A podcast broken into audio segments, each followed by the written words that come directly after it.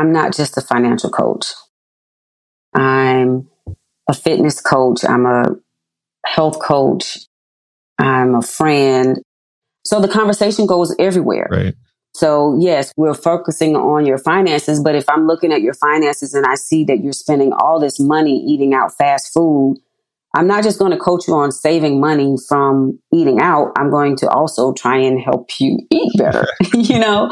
So people appreciate that though, because then they realize that I'm concerned about them as a person. I'm not just in it to make money.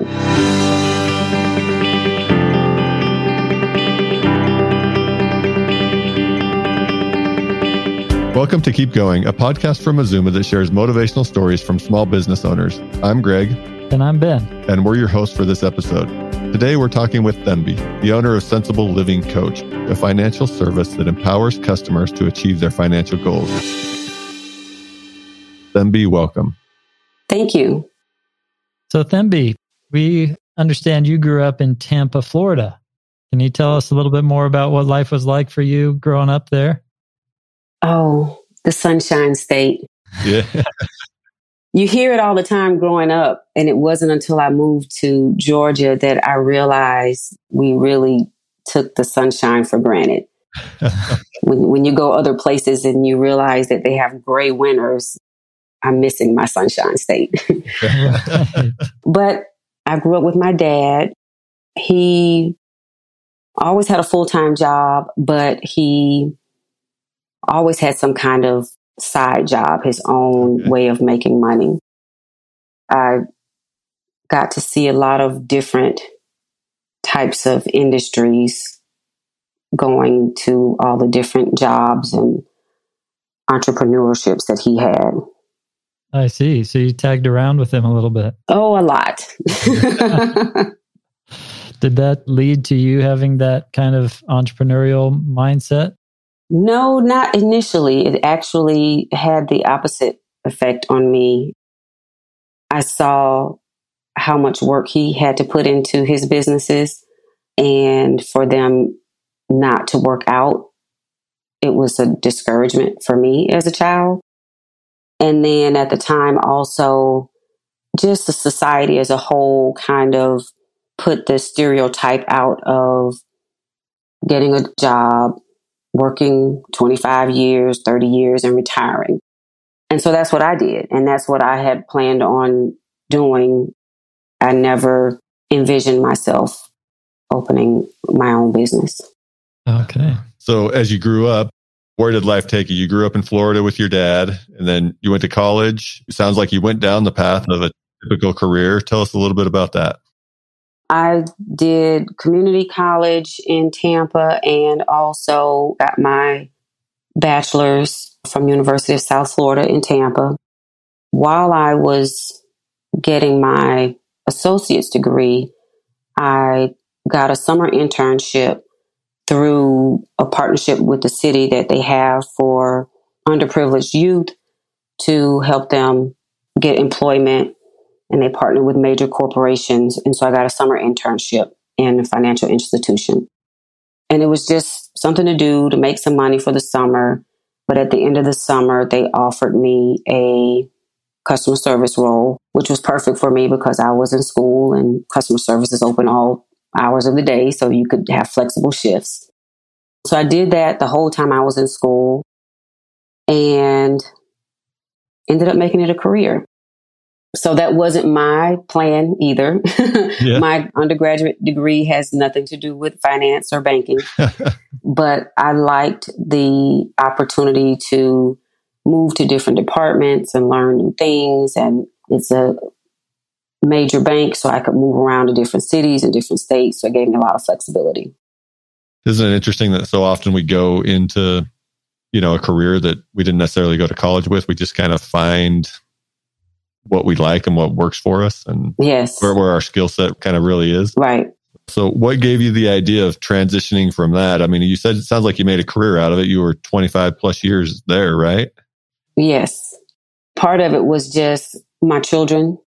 I stayed for the regular paycheck, the so called air quotes job security. Yeah. And once my kids got older, I don't have the need to take care of the kids. I can take that risk of stepping out and doing something that I wanted to do, finding my own passion. What gave you the idea of taking that step and becoming a financial coach? While I was working in the financial industry, I started maybe 15 years ago volunteering with Junior Achievement and other organizations teaching financial literacy. So I enjoyed that. That brought me more joy than my day job. cool. So when I was ready to retire, I wanted to do something that I enjoyed doing. And this is something that I enjoy doing. So I figured I might as well, of course, I'm not at a real age to retire. uh-huh. So I have to keep doing something, uh, not just financially, but I don't like to sit still. So I have to keep moving and keep busy. So this was a good way to make some money and help people. Thembi, what was it about your volunteer work that made you decide to change directions and become a financial coach? Like I said, I started with junior achievement. And so I was working with children. That was just teaching initial concepts, the concept of money, understanding spending and saving. And it's as simple as saving for a doll or saving for a toy, saving your Christmas money the ages moved up and I worked my way up to high school and college. And then it's more tangible. They understand they've actually had money in their hand. They've had a job. They really understand what it is to want something more than candy. And then I started working with people in a transitional housing facility. They'd had a job, they'd had their own place, something in their life happened that made them lose it all. This place helps them get a job again, helps them get housing, and we would go in and volunteer and work with them. So now these are adults who've lived lives, they have children, and you're trying to teach them how to start over. And that is what really inspired me to want to do that full time. I mean, that's more tangible. You're really impacting somebody's life immediately. And just the appreciation that you get from it, the light bulb that goes on, the questions that you get, the interactions that you have, it's more personable. That's great. Wow. You know, often you find as you're first going into business that there are some unforeseen obstacles, things that you maybe confront that you didn't realize would be a factor in starting your business. What are some of the challenges you've faced in starting this business? Well, I'm an introvert and I do well with small groups or people that I know, but to have to go out and market myself, I'm still working on that. Yeah. That will be an ongoing challenge but I'm learning and I'm stepping out. I'm talking to you all. Yeah. So, and you're doing a great job. thank you. But then also, once I started, then the economy shifted. So you have inflation, you have the interest rates rising. Now layoffs are skyrocketing. You see a new one on the news every day, seems like. So where I initially focused on coaching individuals, I now have to shift my focus because these individuals are barely being able to buy groceries. You know, so you're cutting out anything that you don't feel is a necessity. And even though I know managing your finances is a necessity, if you're in the red, you don't see it. You're just trying to make it from day to day. Yeah. So I had to figure out how I could then shift my focus because ultimately the people still need the information. They just don't have the money to pay for it at this time. So now I'm focusing on marketing it to businesses as part of their employee wellness package. So you have these employees who are every day coming to work wondering how they're going to feed their children or if their lights are going to be on when they come home. So then, of course, they're not productive at work. So it's really a benefit for the business itself to invest in their employees' financial well being because it helps the business in return. Now you're coming to work and actually doing what you're supposed to do at work. Could you tell us a little bit more about this transition from working with individuals to working with companies and what did that require you to change? With individuals, you're really just focused on what that person needs. Everybody has a different goal, everybody has a different obstacle they're trying to overcome. So you cater each session based on what they need. With companies, because you're going to have a class of multiple people with multiple needs, you have to kind of make it generic. Try and cover multiple topics, but at a level that's not elementary, but not college. Trying to find that middle line where you don't want to assume somebody knows something, but you don't want everybody in the class to feel like you're talking to kindergartners. But then you also have to pick topics that are relatable.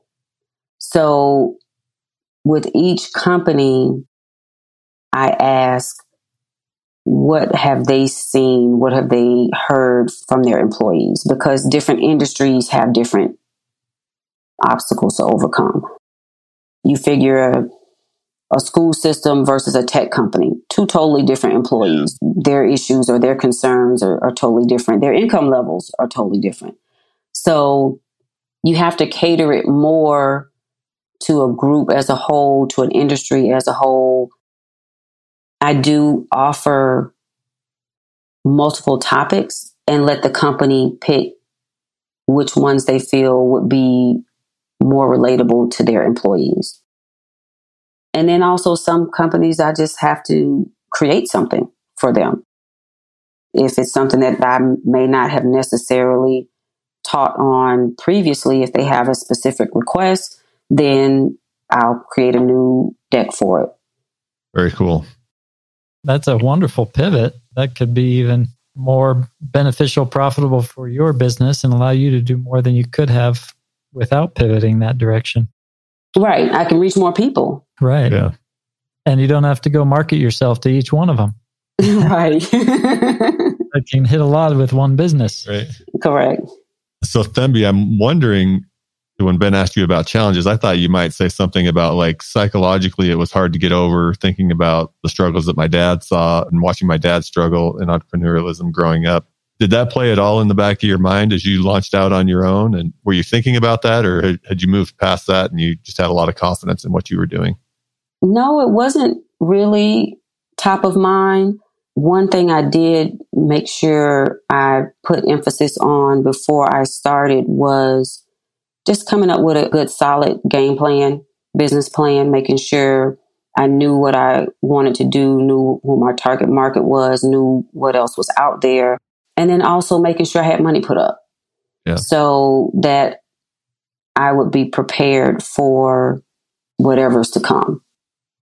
My dad's a planner, so I'm sure he put a lot of time planning in his business.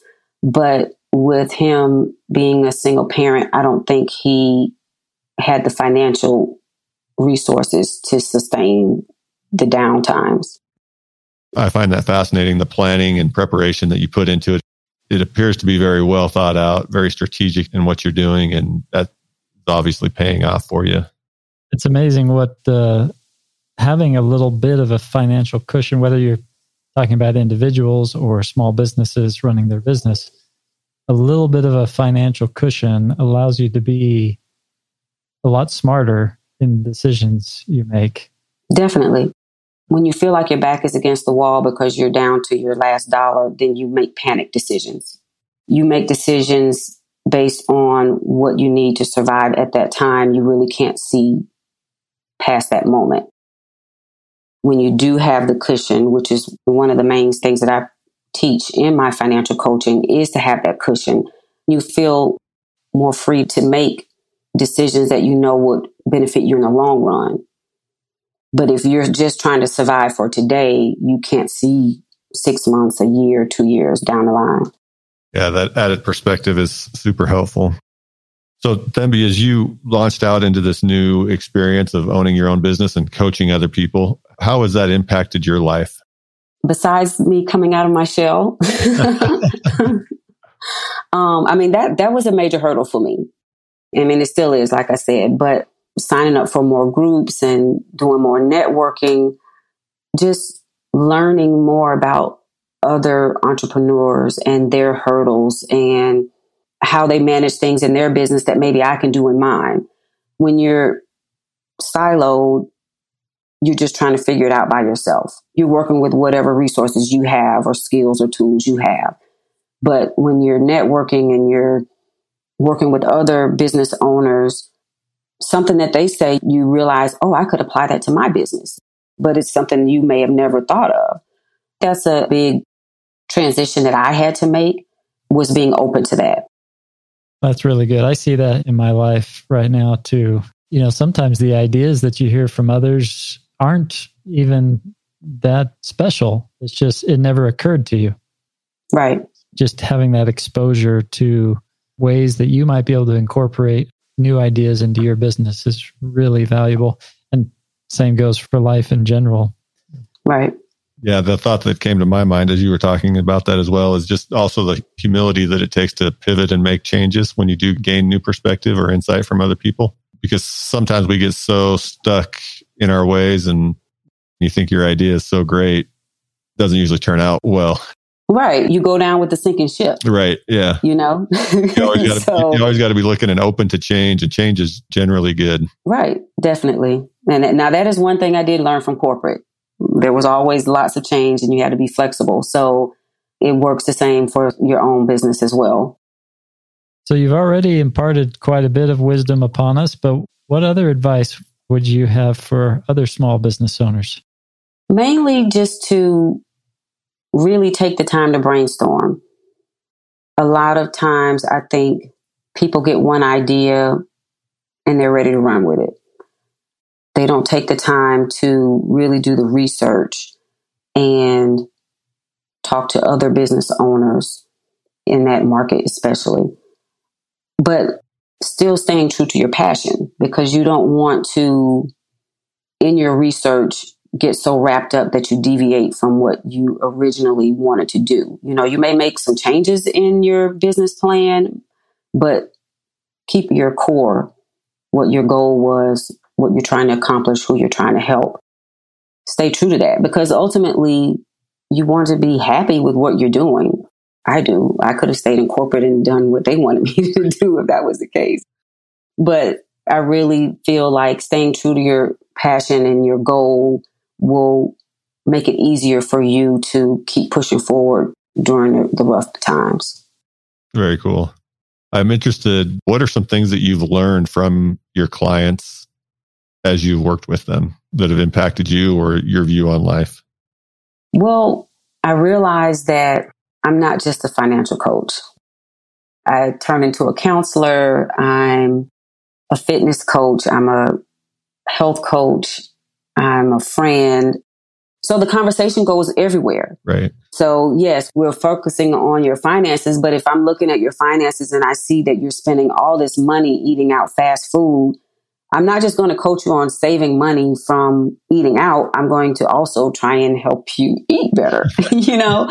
so people appreciate that though, because then they realize that I'm concerned about them as a person, that I'm not just in it to make money. If your goal was to pay off your credit cards by the end of the year and I help you achieve that goal, great.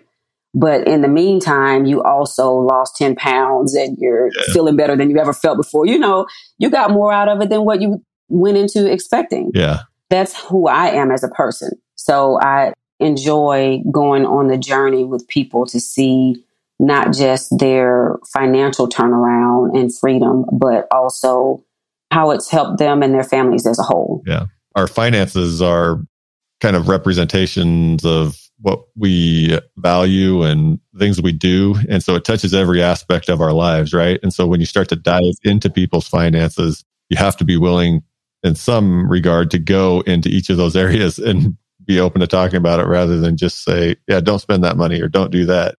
There's more behind. Why are they doing it? Why are they spending their money or why are they investing in that? Right. I equate it to a diet.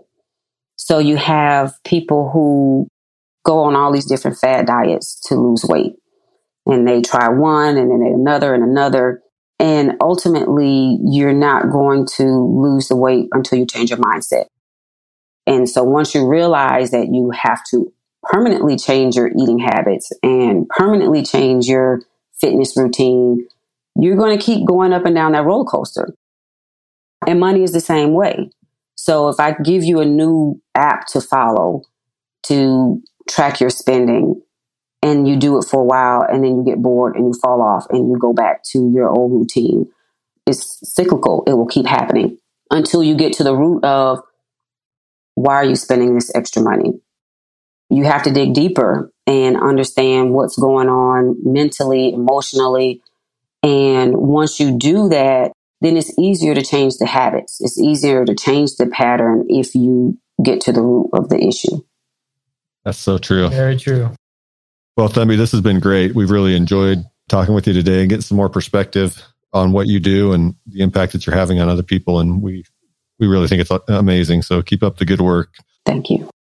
As we wrap up, we always like to ask, what is it that keeps you going as a small business owner? For me, it's the thought of how many people I can help, especially with this pivot. Now I can reach more people. My main focus is trying to help the younger generation, Gen Z and younger. I feel if you implement better habits when you're younger, it's easier to navigate life versus trying to dig yourself out of a hole and totally pivot everything that you've done your whole life. If we can get these concepts ingrained in them and their mentality around money, then they'll be in a better position to handle, as my daughter says, adulting. so, you know, hopefully they'll have less trial and error than me and, and my generation had. And I also had to think about what I wanted my legacy to be. And I would like to be an example for other Black women, Black people in general, but especially Black women who are considering being an entrepreneur. Like I said, with proper planning and saving and a vision, it can definitely happen. And I hope that my story will give them the confidence to go against the grain and bet on themselves. I hope so too. It's been inspiring to talk with you today. So I hope you can have that effect on lots more. You're doing an amazing job. Yes. Thank you, Thembi. Thank you. I appreciate you all for having me.